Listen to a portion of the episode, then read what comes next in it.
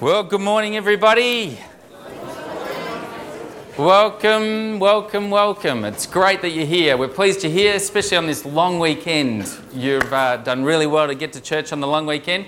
It's Labor Day, and we're going to enjoy a great time together of leisure as we uh, talk about the final purpose. We've got just one more week next week to go over the 40 days of purpose. And have you been enjoying it? Yes. Great. If you don't have a pencil, put your hand right up high in the air now, and those will be delivered.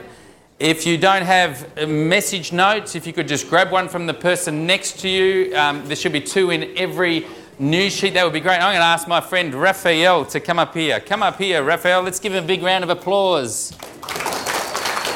Could you give me your.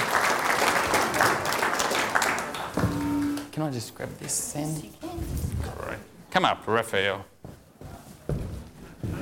Well, this is uh, Raphael. You might have met him. Um, how are you, Raphael? Pretty good. Good. There's a bit of an accent there. Where are you from, Raphael? Brazil. Brazil. Very good. They got good soccer players there. You play? Eh, so so, yeah, good. He plays very well. Now, Raphael, you've uh, been coming since to, to this church. How long now? uh, three months already. Three months. So before Christmas, sometime. Yeah. eh? Yeah. Good. Since good. December. Now, uh, you're doing the 40 days. You enjoying it? Yeah, it's pretty good. Awesome. Good. Good. What small group are you in?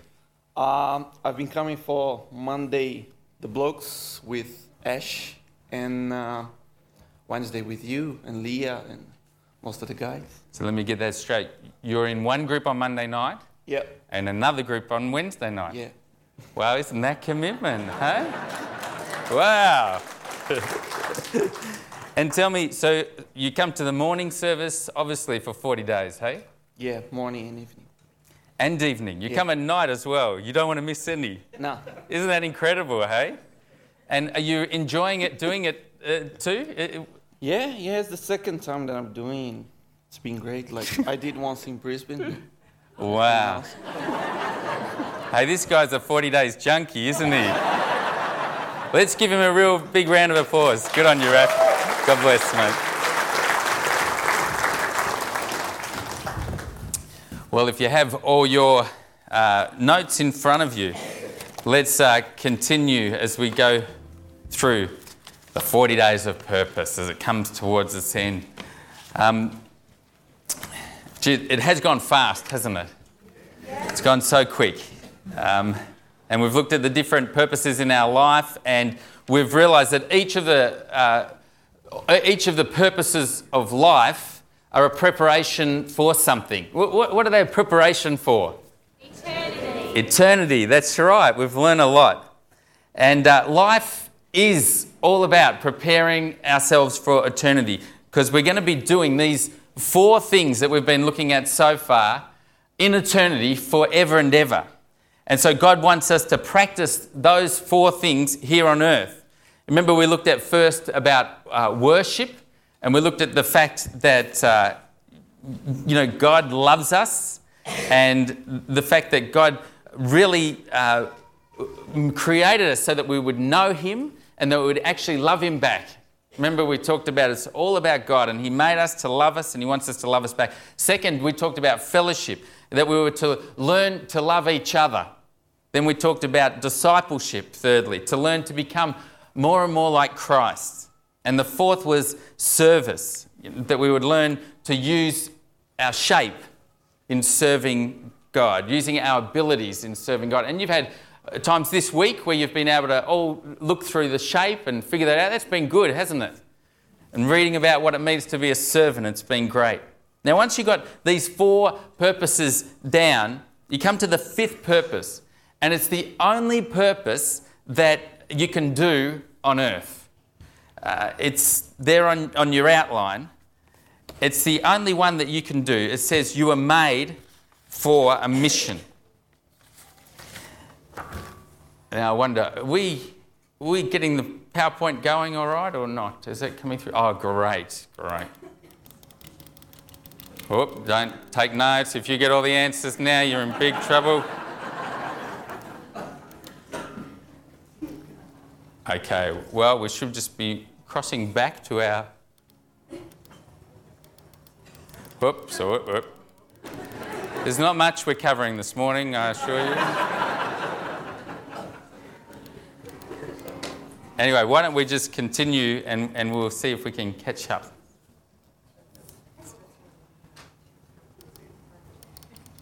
Right, I think I'm going. That's right, now I'm going backwards, so I think this is reversed, kind of. You all enjoying this? this is good fun, isn't it? Here we go. it was all my fault, really.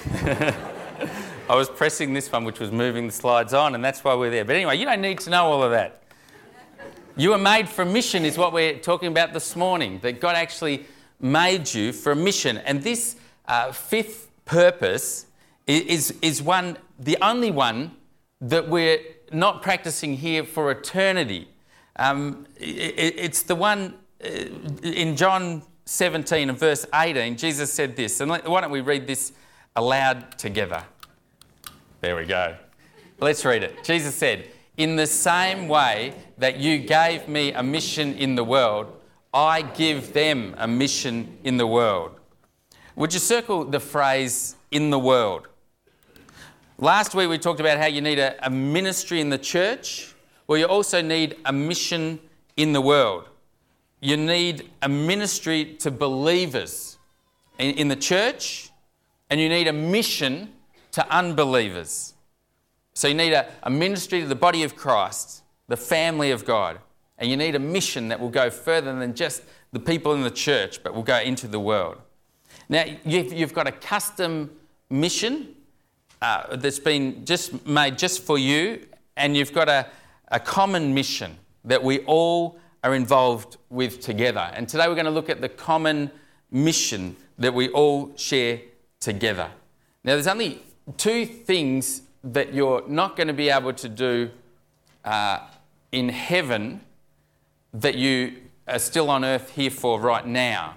And there's only two things that you won't be able to do in heaven that we, we do here. And one is sin. You won't be able to sin in heaven. And the other is tell people that don't know about Jesus about Jesus. So, which one do you think God's got you here for still, while you're still alive for? It's, it's, it's our fifth purpose, it's our mission. And this one here, we've only got the time while we're on earth to, to participate fully in this one. So, in, in John chapter 20 and verse 21, Jesus said, As the Father has sent me, I'm sending you. Now, what are we going to be sent to? What, what's Jesus saying that we're going to be sent to? What is our m- mission?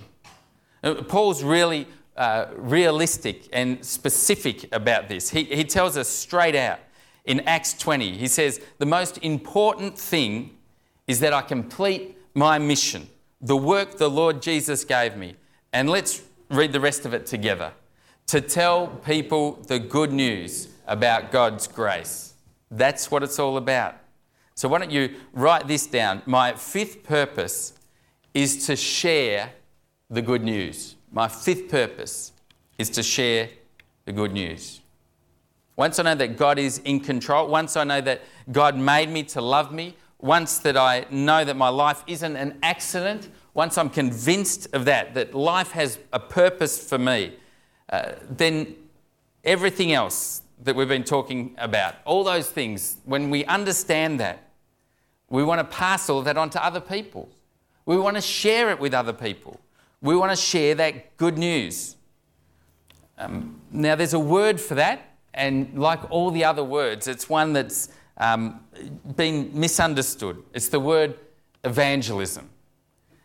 Now, when I say evangelism, many people get different ideas pop up into their heads. And the thing that evangelism have, has in common in the, is that it's a word that's disliked by both Christians and non Christians. Everybody just doesn't like the word evangelism because we've got all these impressions about what evangelism is. You know, we get ideas of people knocking on our doors and just shoving tracts into our face, whether we like it or not. We get pictures of, of people, you know, singing and playing a guitar on the corner of the street and singing out, you know, loudly that Jesus loves you. You get ideas of people with like, you know, gel in their hair on TV saying, God, Jesus loves you and wants you to send me your money. So quickly, send it in to us right now.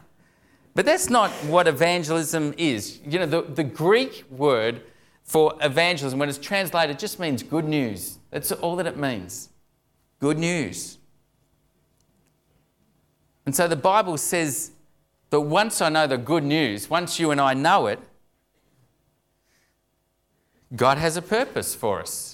And, and that purpose and plan for our lives is to share that good news.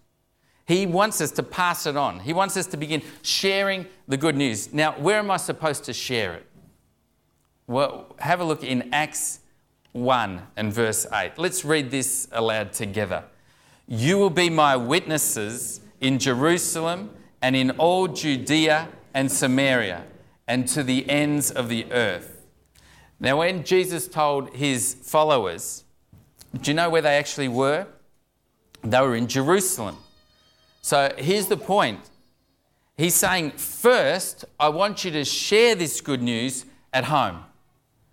I want you to start with the people that are closest to you, the ones that are right there in your own city, he was saying to them, in your own community.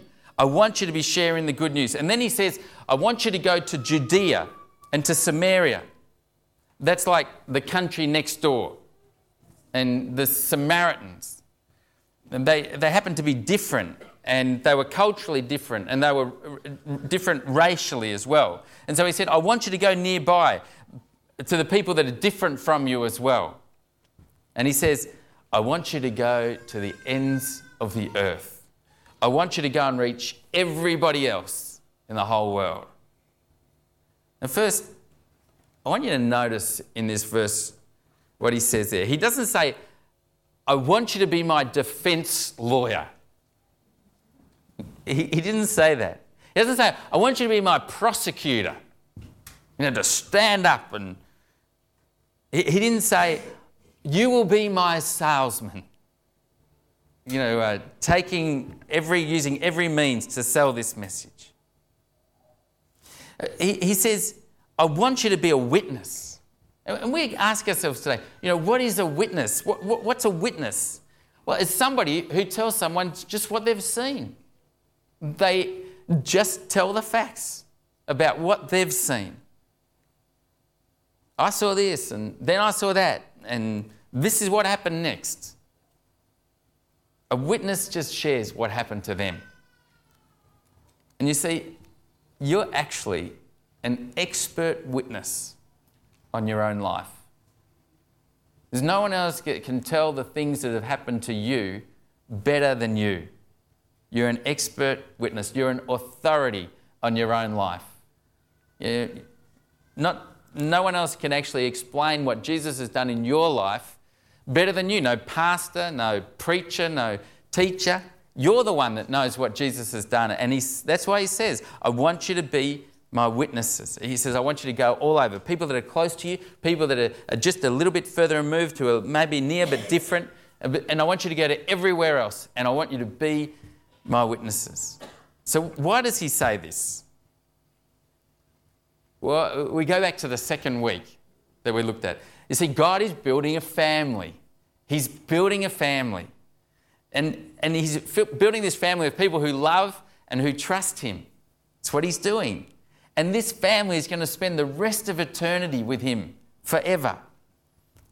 And that's the whole point of history. That's the whole point of why you and I are alive. The whole point of history is God is building a family that's going to live with Him forever and He will love them and that we will love Him forever and ever. And it's the whole point of history. That's why we're alive. That's what God's plan is. And so God says, I want family members from every nation. I want them from Australia, I want them from Africa, I want them from all over. And one day, all the believers are going to be gathered together in heaven. And that's not mission impossible. This is mission inevitable. It's going to happen. And it's been part of God's plan all along that this is going to happen. Look at the next verse. Uh, this was God's plan. This was God's plan for all history, which He carried out through Jesus Christ our Lord. This has been God's plan through all history that people would come and would know Him. Do you know the amazing part of all of this? Is that God's actually chosen you and I to complete God's mission. He's chosen you. The mission that Jesus started when he came to earth, the one that he began uh, when he was on earth, he says, I want you and I, I want you guys to finish it. I want you to be the ones who will carry out uh, my mission. This is a backhanded compliment to us, isn't it? Uh, Jesus is actually saying, you know, I, I want you to do this. God's putting the future of the world in our hands. I heard this story about a guy in heaven, and uh, an angel comes up um, to God in heaven. This is a story I heard. This angel came up to God in heaven, and he said to him, um, Well, tell me, God, what's your plan? And God says, My plan is to give the good news to my children down there on earth. I'm going to give it to them, and I'm going to ask them to go all around the world. And I'm going to ask them to share it. And the angel looked back at God with a worried look on his face. And he said, What if they don't do it? You know, God, what's your B plan? And God looks back and he says, There is no B plan. We're it. God wants to use you and he wants to use me to take the good news. And it's a privilege to be part of God's mission to reach the world. It's a privilege to be part of what he's actually doing. And that's what we're going to look at tonight. That's what we're going to talk about. God wants all of your days to be spent fulfilling this purpose.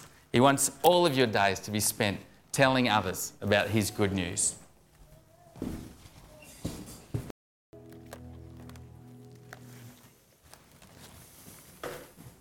So, how do you spend all of your days? How, how, do you actually go about spending all of your days telling others about the good news? how can you complete this mission? Well, you can do three things. And the first, to complete my God given mission, I must share with those in my world. That's the starting point. I must actually share with those in my world. You know, there was a guy who Jesus healed, and after Jesus healed him, he went to travel with Jesus. He wanted to stay with him. And Jesus said, No, I don't want you to do that, he said.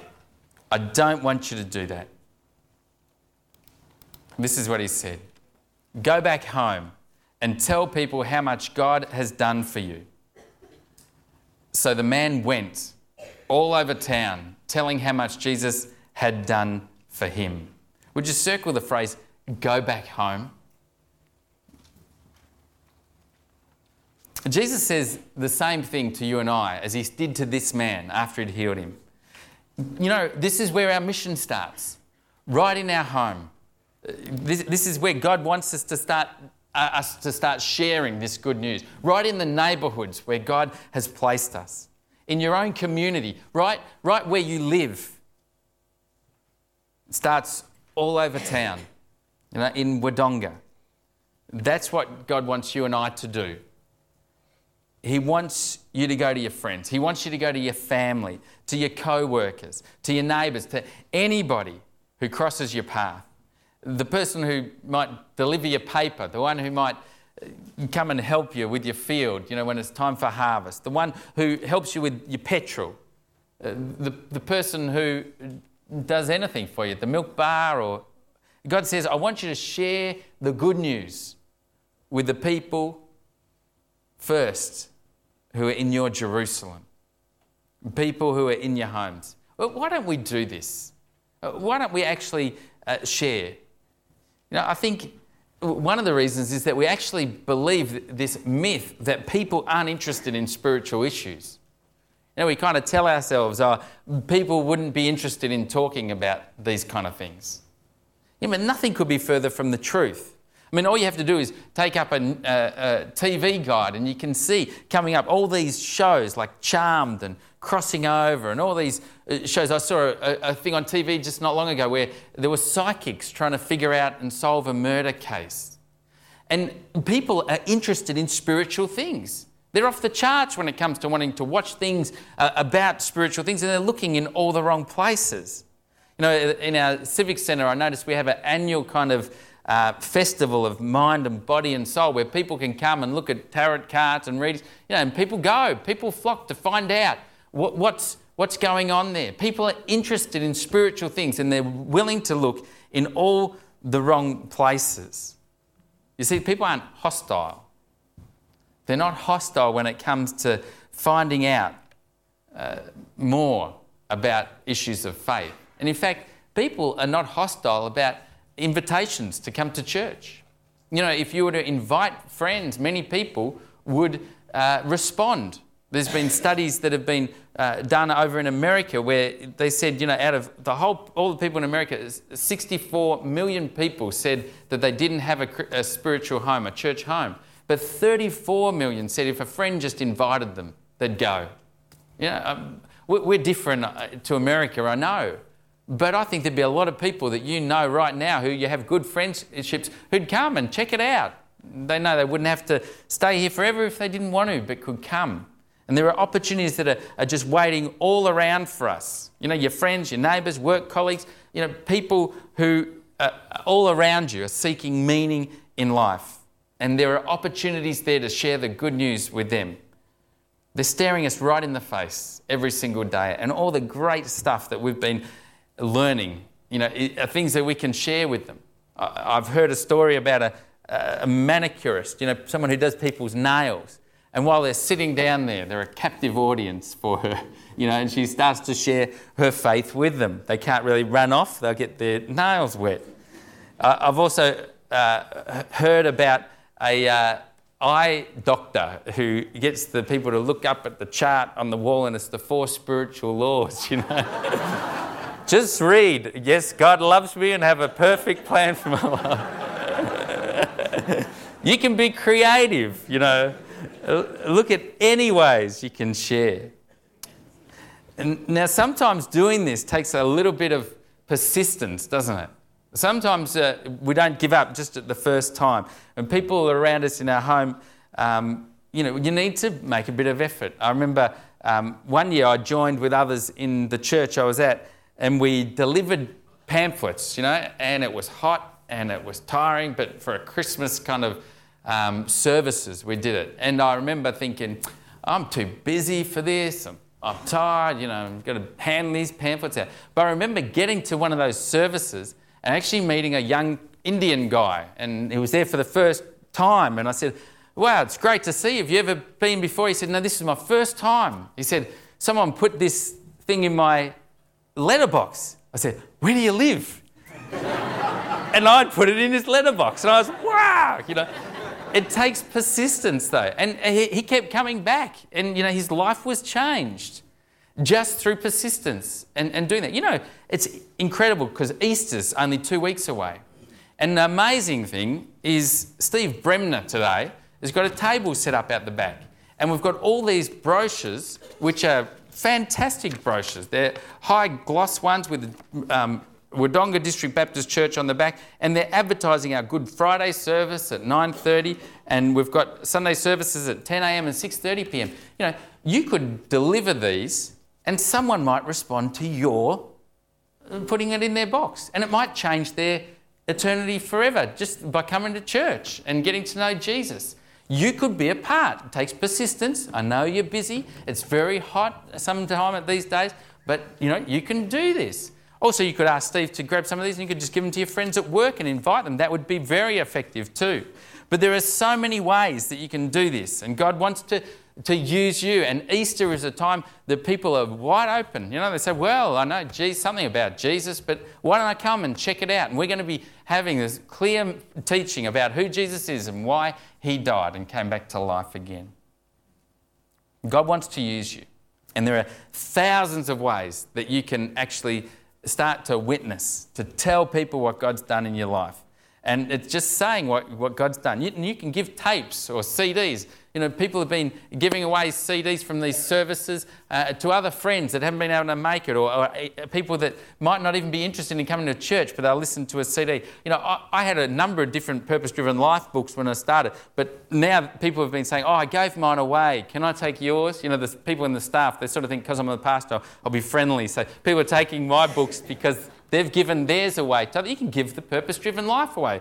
I've got a friend who's in prison at the moment. I think he's got, he's got nothing to do. I'm going to send him a purpose driven life book to read right, right there while he's there. You know, you can do this. You can give Christian books. You can give all, all kind of tools that will help them. You know, there's someone who came to me and said, I've just developed this little one-page tool which you can put in a, a laundromat and you can put it amongst the magazines and it just shares briefly the gospel and tells them to come to church. So there's all these creative ways that you can look at. If you open your um, news sheet, you're going to see this little tool that we've given you today. It's called The Life You Were Meant to Live. There should be two in every news sheet. So if someone next year hasn't got one, just pass that on. And, it, and it's how to establish a spiritual base for your life. And this is. Um, this just simply explains B A S E, a base that you can base your spiritual life on, that people can get to know Jesus through just doing these four simple things. Um, and I, I really like this. I think it's great. I think there's a number of reasons why it's good. First, it's simple. It's simple and it's to the point. And you can carry it in your wallet or in your handbag. You can, uh, you can really use it any time. The thing that I like is that you don't have to mem- memorize everything. You know, some people say, I can't remember verses when they come up, or you've got the card and they're just written there. You don't have to memorize the whole thing. And um, the other thing is it's non-threatening. You know, you bring out a little card. Some people say, "Oh, you're interested in knowing a little bit more about Jesus." Well, let me share with you. I've got a few verses. You know, people, oh, I wish I'd never responded. But this little card, you know, it just has the verses there. It's non-threatening. You can pull this out, and people aren't going to. so that's that's another thing. Uh, it, you can actually just bring pull it out in a non-threatening way when you're at a restaurant or at, you're at work or whatever you're doing, you can actually just use this to, uh, to share. In fact, we thought we'd um, show you a demonstration of how this base card could be used.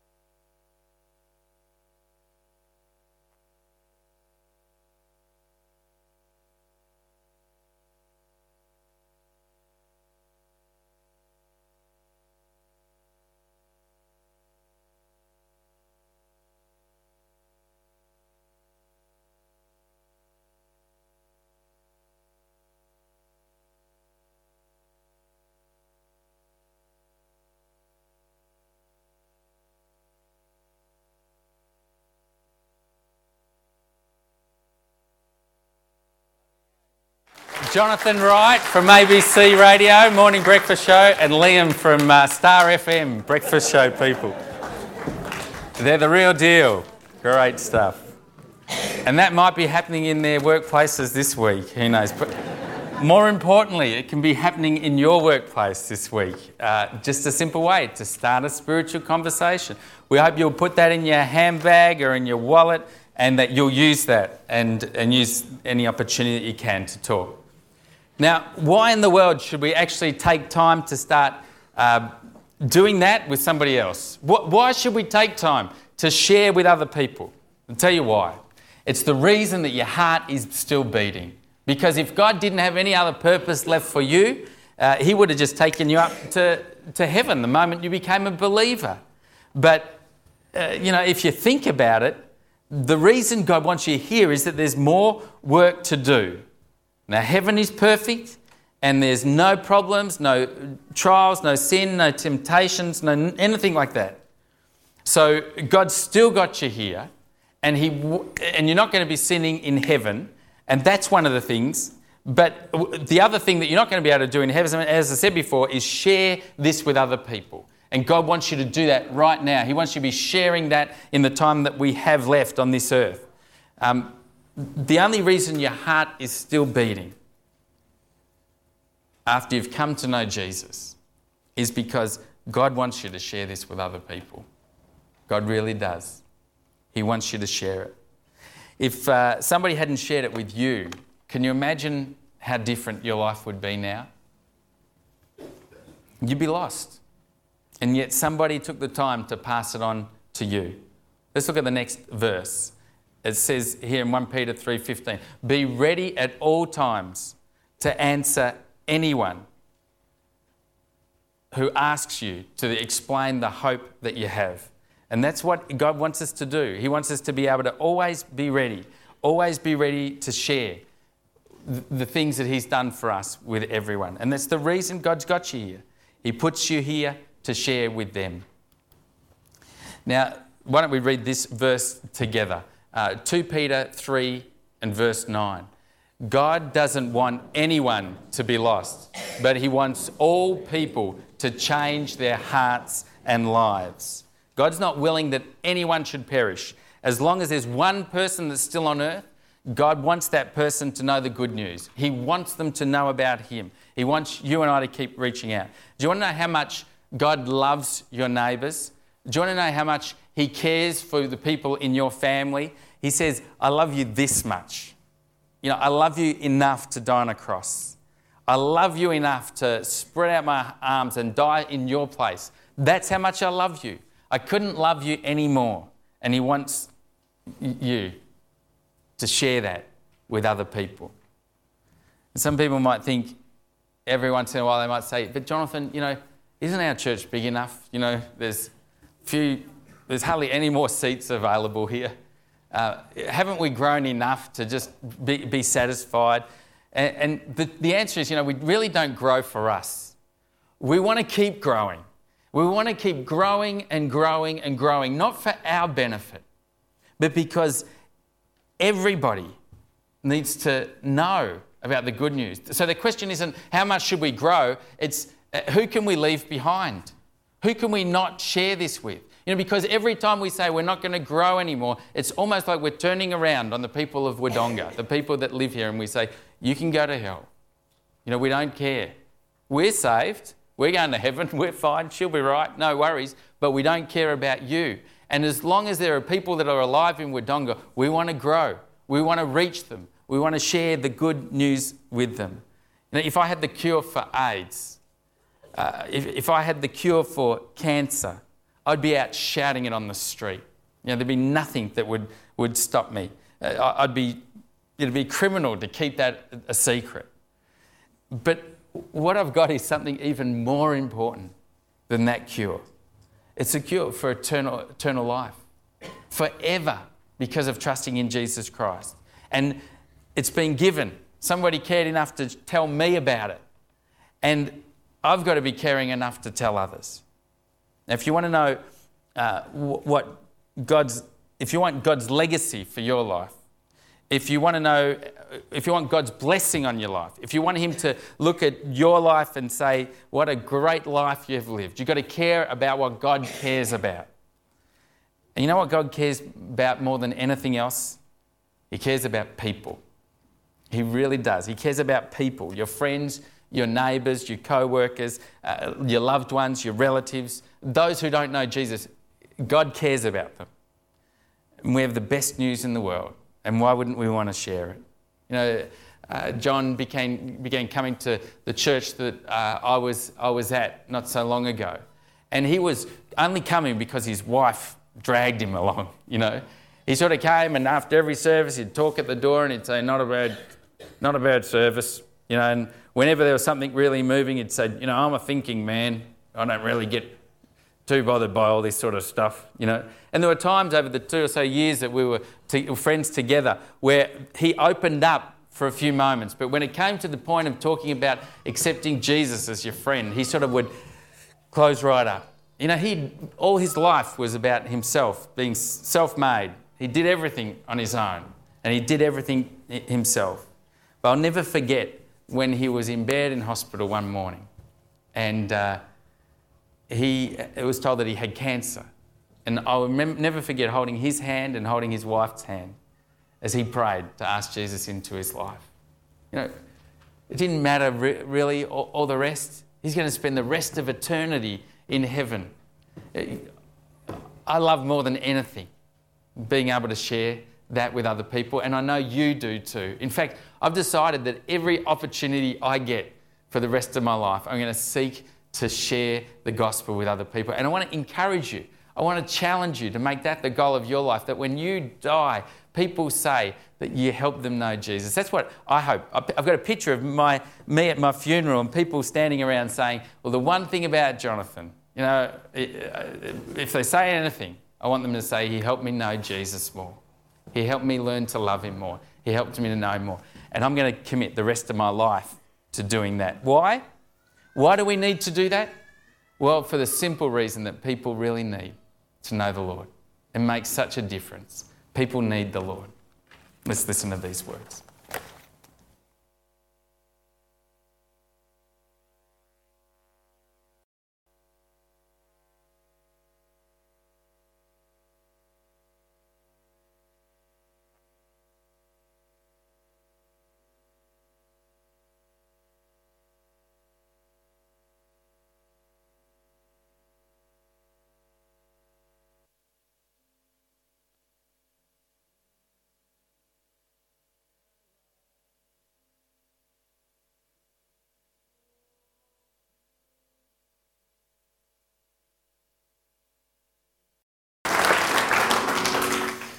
You were made for a mission. It's the fifth purpose of your life. First, I must share with those in my world. But that's not enough.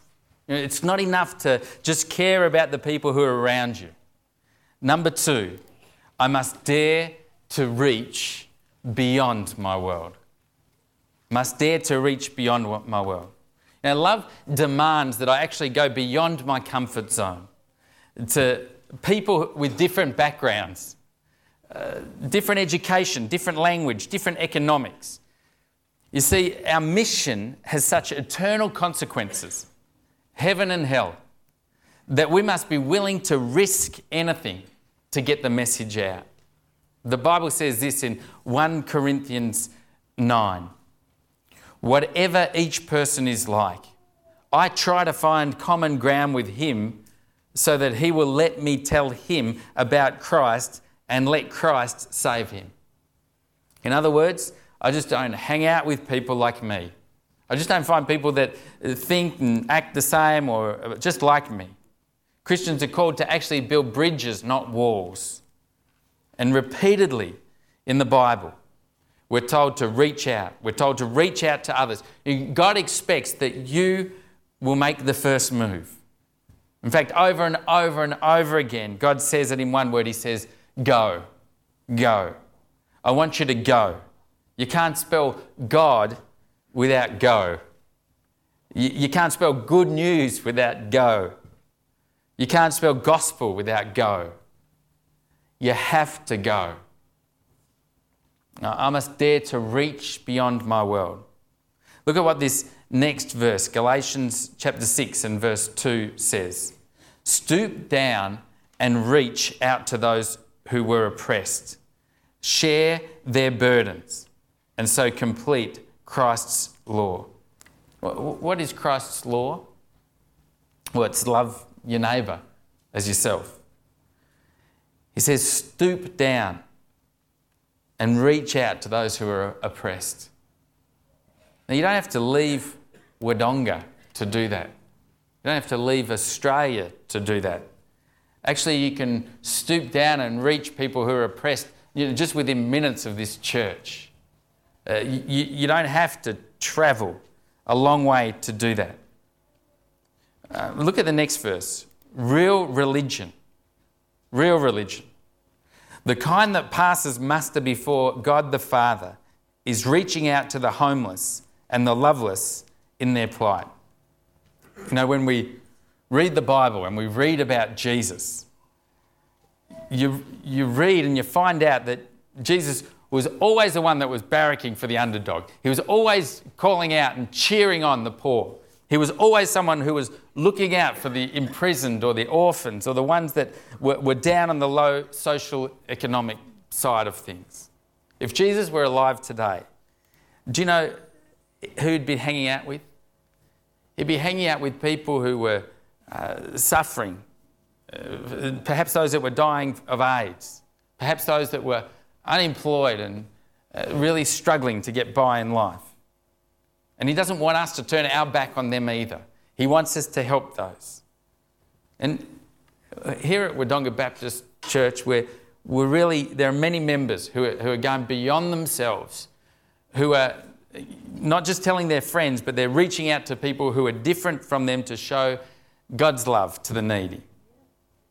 Let me read just a few of the ways in which people have been doing that. You know, we have our food pantry where people come who, are, who have, haven't got enough food to eat, and we give food to them. You know, you contribute when you bring along um, non-perishable items and bring them in. You know, uh, we we uh, often have, have given a Christmas dinner for those that haven't got enough food to have a Christmas dinner. We've uh, people that visit people in Beechworth Jail. We've got uh, people that are going into all different kinds of areas to share the good news with others, not just those that are down and depressed, but others who are right, who are out in our area. People who are CRE teachers, who are going into primary schools. We've got um, people that are going into the universities and sharing the good news with people there. And you know, we've also helped those that were struggling right while we stayed here in Wodonga.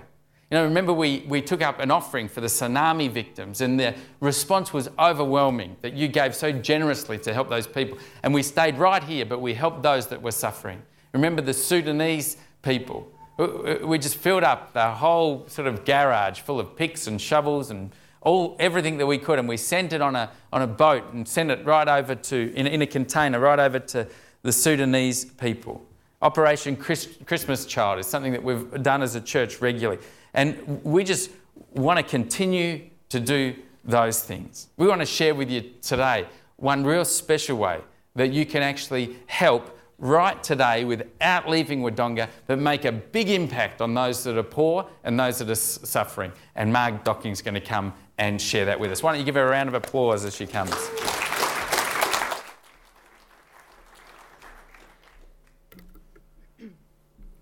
Uh, Jonathan's in charge of the PowerPoint, so I either speak very, very fast or in reverse.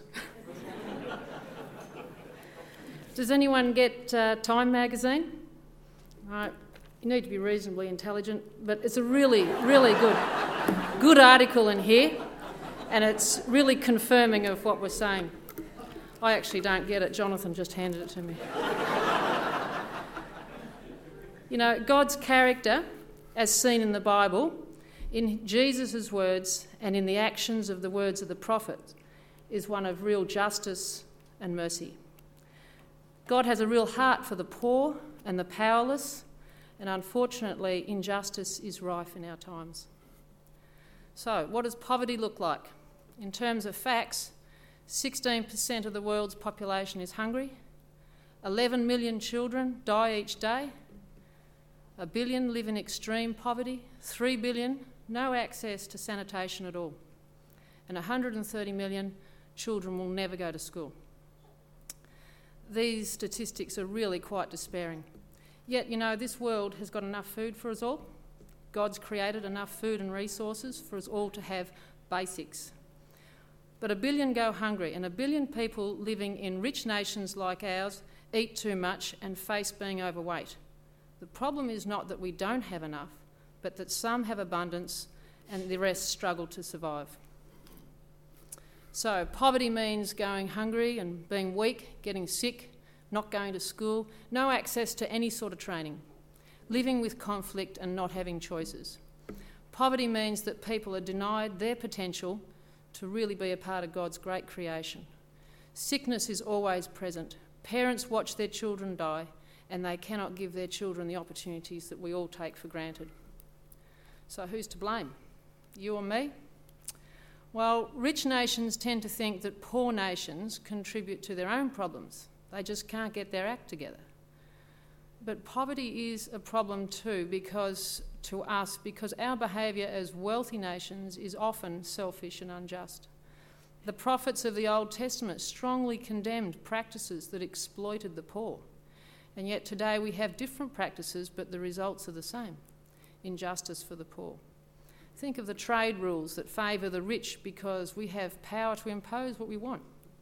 Poor countries provide cheap labour so we can have those bargain goods and the increased profits. Many problems of government in poor nations stem from decisions made by the colonial masters. Things like national borders, crossing traditional ethnic divides, racist policies. What about the crops that help the West to prosper rather than the locals producing their own food? These problems still haunt post colonial governments. Corruption, lack of democracy, poor governments, they're real problems, but it shouldn't stop us from caring. In places of great need and inequality, conflict is much more likely and leads to more suffering. In fact, one third of the poorest nations in the world are experiencing conflict today. Now, the United Nations Millennium Development Goals were supported by 191 nations, and that includes Australia. They, uh, they were developed to um, halve world poverty by the year 2015. In 2000, all the countries of the United Nations agreed to take up this, this goal, and Australia is very much one of them. The Millennium Development Goals, I'm going to read them out to you because they're all important, and most of us have never heard of them. Goal one is to eradicate extreme poverty and hunger. Two, to achieve universal primary education. Three is to promote gender equality and empower women. Four is to reduce child mortality. Five is improve maternal health. Six, combat diseases. Seven, ensure environmental sustainability. And goal eight is develop a global partnership for development.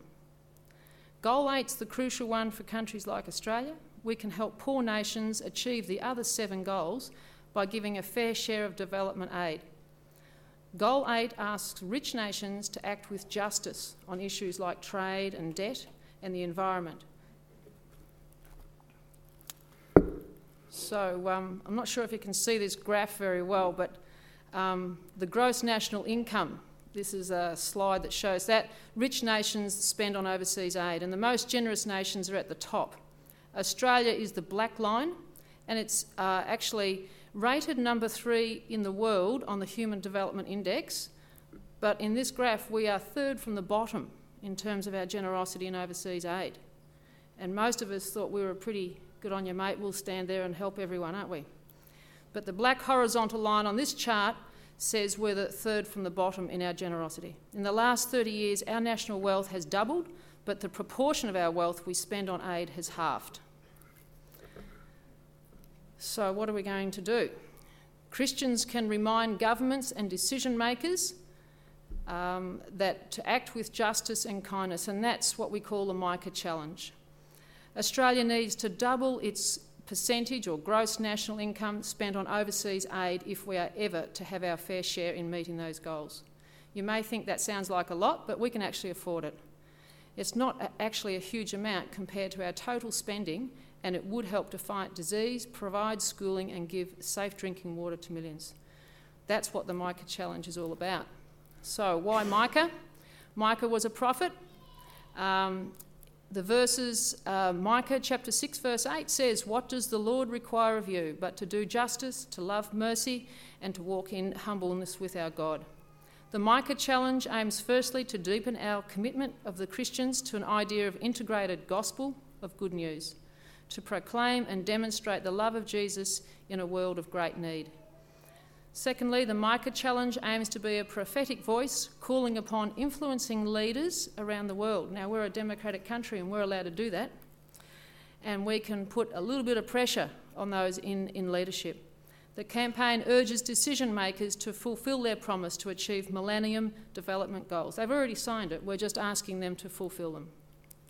Today, you can sign that Micah Call petition and uh, our first aim is to get 50,000 people to sign the Micah Call, and then we would have a powerful united voice with political leaders. We'd love every one of you to sign it today. We've got a couple of tables set up so you can do that. We don't want to be silent. Let us do justice, love kindness as a sign of God's kingdom. Thank you.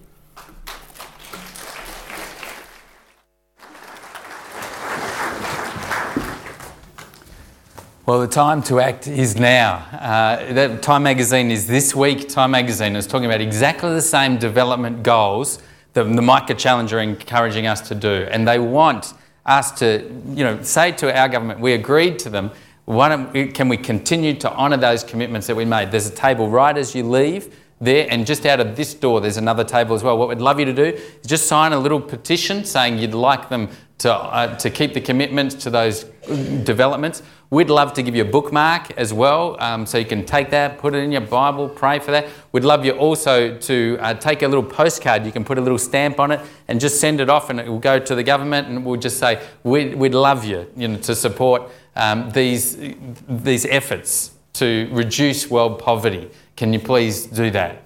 And then uh, there's a little brochure. You can have more information. Why don't you get Time magazine? A lot of you are smarter than you think you are. So. So go and, and do that. You know, one day you and I, we're going to stand before God and He's going to really do an audit of our lives. And He's going to judge if we've really learnt to love or if it was just all talk. Did we ever really do anything that showed love? Or did we just say that we loved other people? The Bible says that one day Jesus is going to separate people into two groups. There's going to be the sheep and the goats, and he's going to say to one group, Do you know what? Well, look, here's what he's going to say Matthew 25, 35 to 36. I was hungry and you fed me. I was thirsty and you gave me a drink. I was a stranger and you invited me into your house. I was naked and you gave me clothing. I was sick and you cared for me. I was in prison and you visited me. And people are going to say, hey, when did we do that for you, Lord? And he says, well, when you gave a cup of cold water to somebody who was thirsty, when you gave a shoebox to someone, when you gave, when you signed a petition to someone, when you stood up for people that were, were, were suffering, when you sent something over to you know, the tsunami victims, when you put something in the shed for the Sudan people, when you did that, you did it for me. It's just like you did it for me. One day, Fulton Sheen, who was the famous Catholic bishop, uh, was in a leper colony over in Africa. And he was repulsed when he saw the open cuts and, and sores on the lives of everybody that was there. People were just lying in the dirt with open sores in this uh, leprosy colony. And he walked by one man, and um, he not only had leprosy, but he also had all these skin diseases too. And his wounds were open and they were pussy and they were just horrible to look at. And uh, he, as, as he leaned over to talk to this man, the cross that he was wearing um, on the chain that was around his neck, uh, it broke off and it fell right into one of these pussy wounds. And he said, You know, for a moment, I was repulsed. I wanted to just sort of kind of step back. Then all of a sudden, I was filled, I was overcome with love for this person who had nothing. And he said, I reached into the sore and I took up the cross. Do you know, that's what it's all about. That's what it's all about healing broken lives, messed up lives. If we're not doing that, we're really not Christians. We're not showing our love if we're not helping those that are needing our love the most. Because this is what it's all about. It's the whole business of Christianity is actually getting about hurting people and healing and helping and showing our love for them in acts that are demonstrable. if you get into mission, it's going to cost you. It really is going to cost you. It's going to cost you time, it's going to cost you money, it's going to cost you self centeredness, it's going to cost you comfortable things, and it's going to cost a lot. But God's promised you and I eternal rewards if we'll get serious about getting into mission. Look at this verse. Jesus replied, Let me assure you that no one has ever given up anything for me and to tell others the good news. That's our mission who won't be given back. And will you read it with me, the next part? A hundred times over. Now, that's, I want you to remind you that God doesn't lie. And that's what His word says a hundred times over, you'll be given back. Do you know, you know what that is? That's actually 10,000% interest you're going to receive. Um, that's how much you're going to receive on your investment into missions 10,000%. God says, Whatever you do for me is not in vain. It's not enough to share with those in your own world, just share with them. It's not even enough to reach beyond my world, like we've been talking about. But if I'm going to be like Jesus Christ, I need to care about the whole world. I need to care about everyone. I share with my world. I dare to reach beyond my world. And when then I care about the whole world. And we have to care because God cares about the whole world. And this is going to take us to a whole new level of spiritual maturity. Mark 16 and verse 15, Jesus says to his disciples, to his followers, Go everywhere in the world and tell the good news to everyone. Now, I want you to notice a couple of things in this verse as you look at it. Jesus was he talking to pastors there? No, he wasn't talking to pastors. Uh, he, he wasn't talking just to missionaries there. He was talking to who? His followers. His followers. So if you're a Christian, Jesus said, Follow me and I'll make you fishers of men.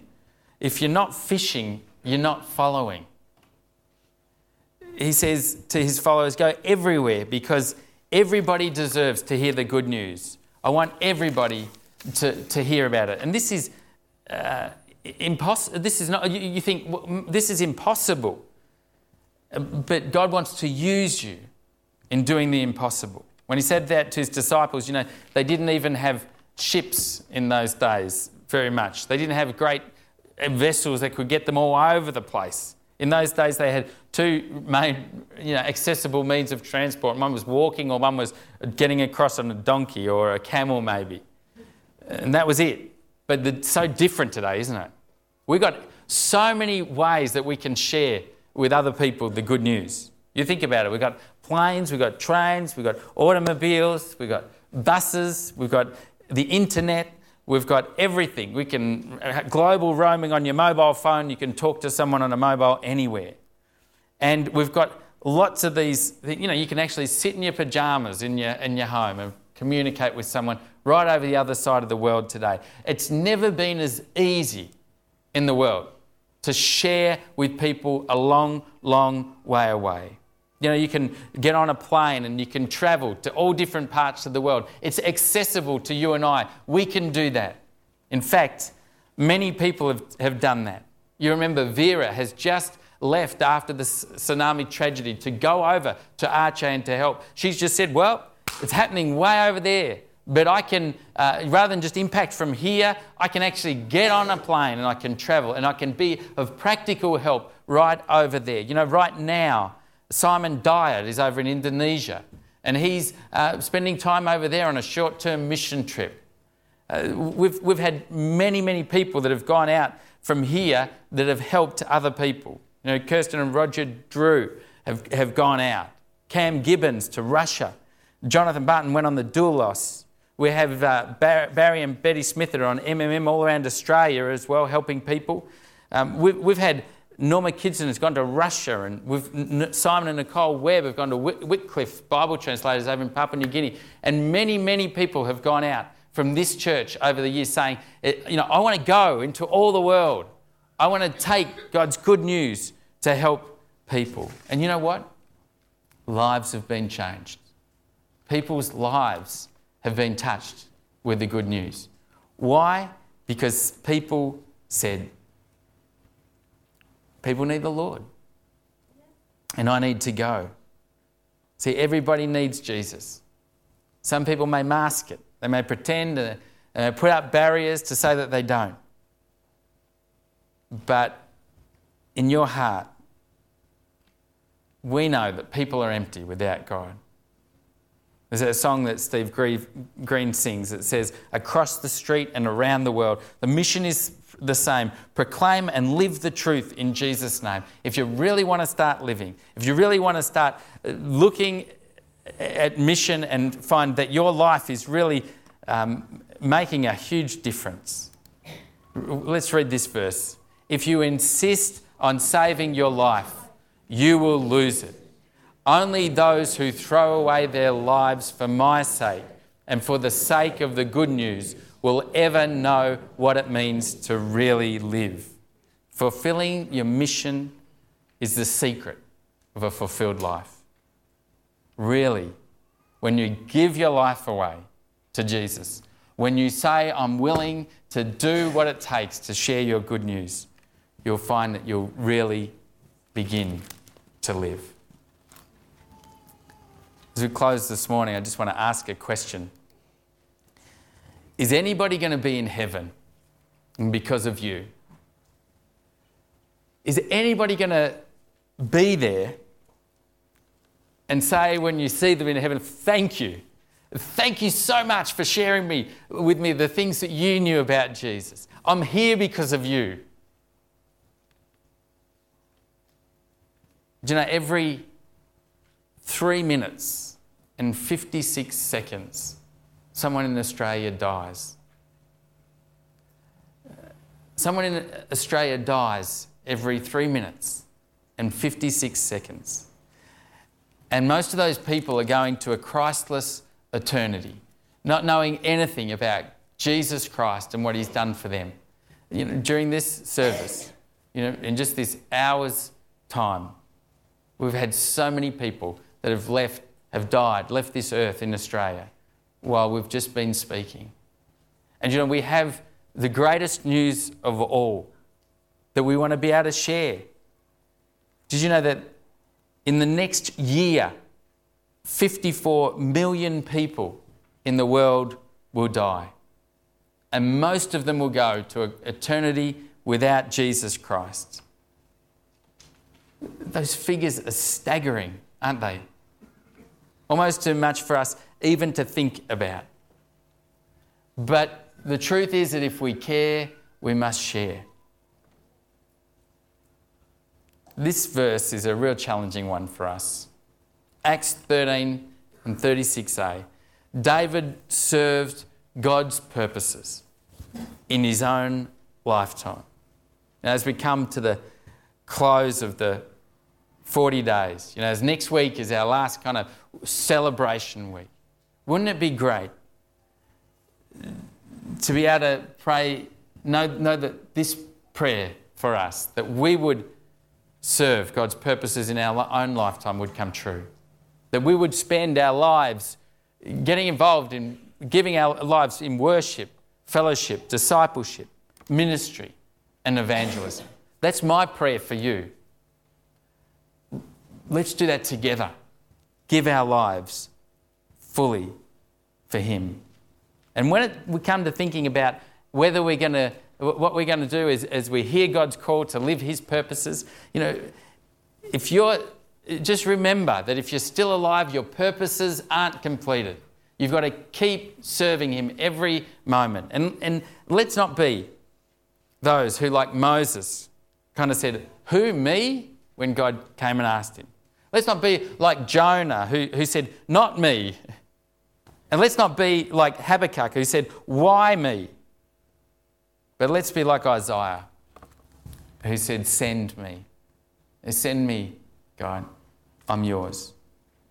And the most dangerous prayer that you can ever pray is, God, use me. And I want to dare, I, I dare you to say it today. Say it to God. Use me, God. Use me. And watch what happens when you give yourself completely to Him. Because when you do that, just a little bit in the Master's hand can be used for incredible, more than we could ever ask or imagine. So say, God, use me. Why don't we bow our heads this morning?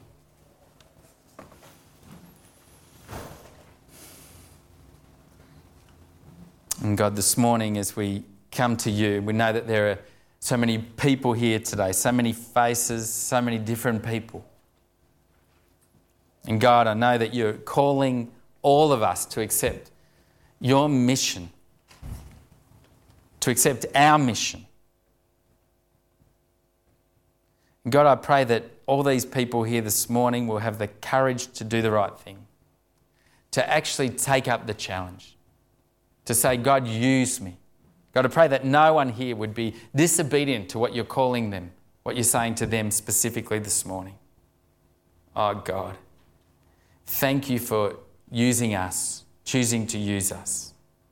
Now, you might want to pray something like this. Pray with me quietly. Say, Father, more than anything else, I want to fulfill the purposes you made for me. So today I accept this fifth purpose, my mission to tell others. I want you to use me, God. Anytime, any way, any place. Oh, God, I want to bring others to you. I want to serve you in my generation. God, I want to be part of what you're doing in this world. And God, I want to build my world, my life around your eternal purposes. And I want to help our church do the same thing. Help me reach another person for Jesus. Help me reach one more. Help me keep reaching out to people around me. In Jesus' name. Amen. Amen. And uh, if you have your news sheet this morning, you'll just notice in there those blue cards. We'd just love you to take them out now and complete the blue card on the front and the back everybody, even if you come each week, we'd just love you to, to fill those out. I just got three very short but very important messages to share with you right now. Remember the Micah Challenge, both exits, you can sign, take a postcard. Remember to do that. The other thing we just want to let you know is that we would love to hear your stories this week. Do it today. There's actually a, a stand and a, a table. Where's that, Sandy? Outside as you leave out the front exit under the big covering shade there out the front. We'd love you. You can spend time this morning just writing down some of the stories, the way 40, pack, uh, 40 days have impacted your life. We'd love you to do that. Do you know what we've decided to do too? We've decided to give you an opportunity to be baptized in response. Some of you have been saying, This has been great, my life's changed. I want to respond and I want to be baptized. So we've decided to open up um, an opportunity on Easter Sunday. So next week is our celebration service. We're going to have people sharing testimonies. We're going to be sharing some of your stories that you've given to us.